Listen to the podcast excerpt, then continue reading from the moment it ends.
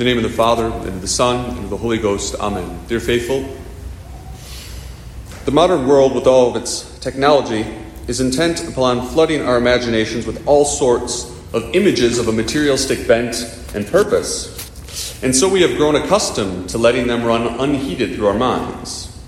Let us, this Christmas day, recall that power of our minds back to its purpose and set it upon one of the most noble paths that it was designed to travel, that of aiding us in meditating upon the mysteries of our faith.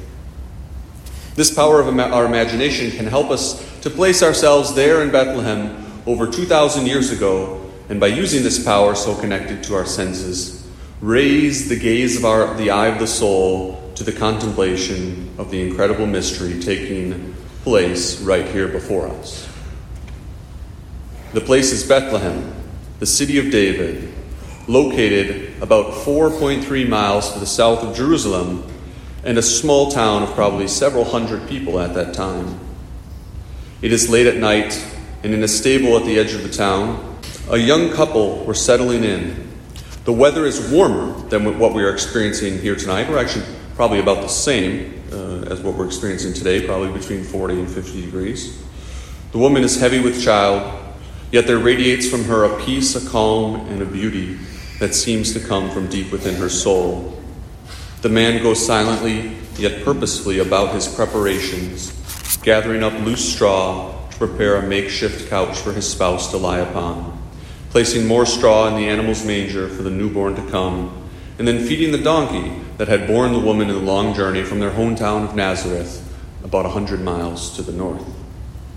The man had been slightly discouraged that he had not been able to procure a room in the inn for his spouse so close to the time of her delivery, but her perfect resignation and reassurance that this was the will of God had put his mind more at ease. All the rooms were taken up by others who, like they, were traveling to their hometowns to be counted in the great census of the Emperor Caesar Augustus. And so, the two holiest creatures the world has ever known prepared in silence for the arrival of the Savior of the world. Let us hear it told to us by the Venerable Anne Catherine Emmerich, who mystically saw this sacred nativity and described it thus. When St. Joseph returned to the grotto and before entering his retreat, he cast his eyes upon the Blessed Virgin. He saw her praying on the knees before the couch. Her back was turned towards him, and she was looking towards the east. She seemed to him as if surrounded by flames, and all the grotto seemed to shine with a supernatural light. He looked at it as Moses when he saw the burning bush, then, seized with a holy fear, he entered his cell and prostrated himself with his face to the ground. The light which surrounded the Blessed Virgin became more and more brilliant. The light of the lamp prepared by Joseph could not be seen. When the hour of midnight arrived, Mary was transported in an ecstasy. I saw her raised a certain height from the ground, and she had her hands crossed upon her breast. The light kept increasing around her, and everything seemed to feel a joyful emotion, even things inanimate. The rock which formed the floor and the wall of the grotto were, as it were, alive with light. But I soon saw no more of the roof, a luminous path whose brightness continually increased, went from Mary into the highest heaven. Then there was a marvelous moment of the celestial glories, when approaching nearer and nearer, appeared distinctly under the form of angelic choirs. The Blessed Virgin, raised from the earth in her ecstasy, prayed and turned her eyes to her God, of whom she had become the mother, and who, a feeble newborn infant, was lying on the ground before her. I saw our Savior, like a little shining infant whose brilliance eclipsed all the surrounding splendor, lying upon the rug before the knees of the Blessed Virgin. He seemed to me very small and to grow larger before my eyes, but this was only the radiance of a light so dazzling that I can scarcely say how I could see it. The Blessed Virgin remained some time in ecstasy. Then I saw her place a linen cloth over the child, but she did not touch him nor take him yet into her arms. After a short time, I saw the infant Jesus move and I heard him cry. It was then that the Blessed Virgin recovered the use of her senses. She took the child, wrapped it in the linen cloth in which she had covered it, and took it in her arms against her breast. I believe that she, she suckled it. I then saw angels around her in the human form prostrate before the newborn and adore him. About an hour elapsed since the birth of the child when Mary called St. Joseph, who was still praying with his face to the ground.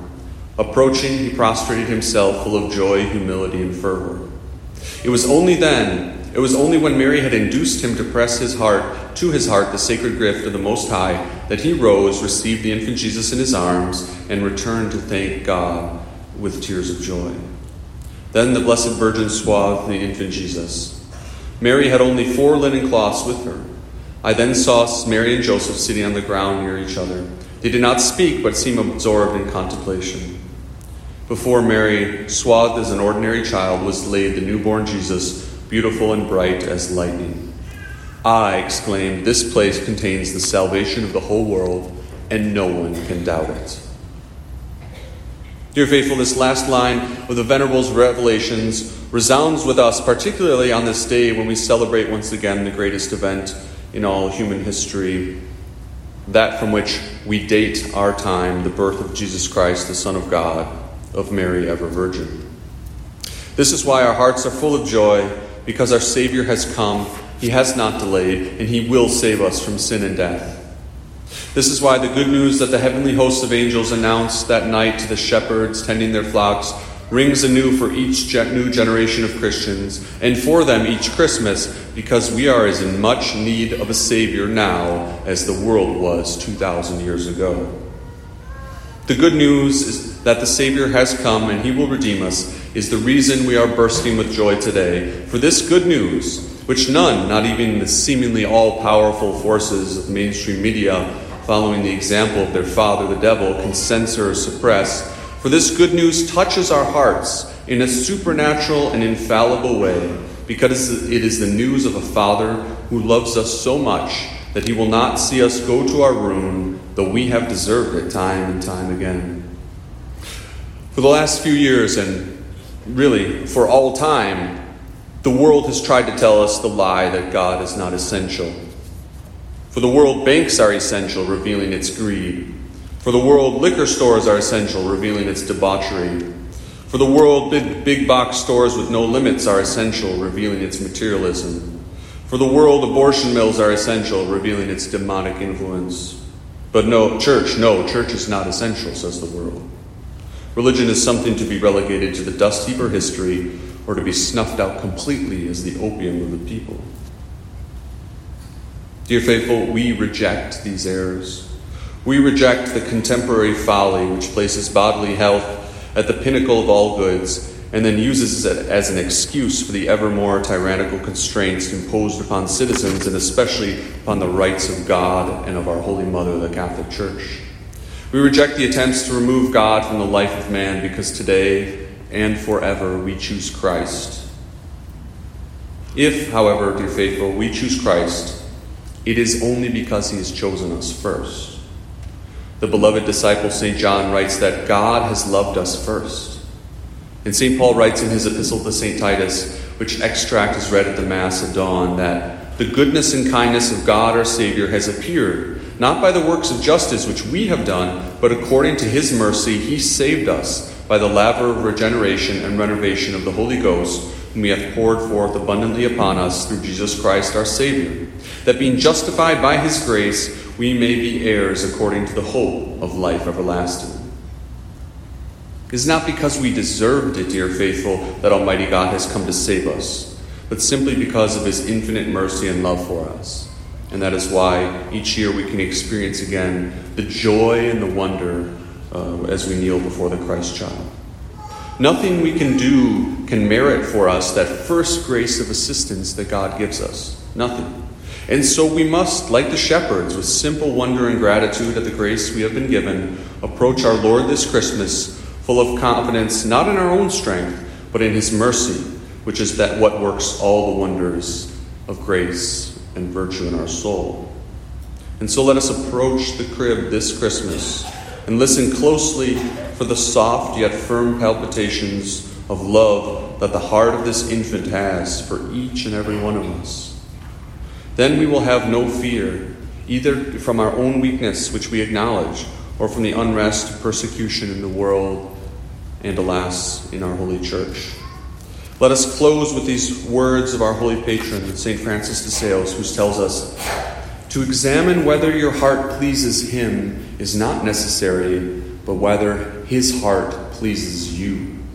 And if you look upon his heart, it is impossible but that it will please you, for it is a heart most sweet, most kind, most condescending, most gracious towards miserable creatures, provided that they acknowledge their misery. And who will not love this royal heart, so full of tenderness for us? Amen. In the name of the Father, and of the Son, and of the Holy Ghost. Amen.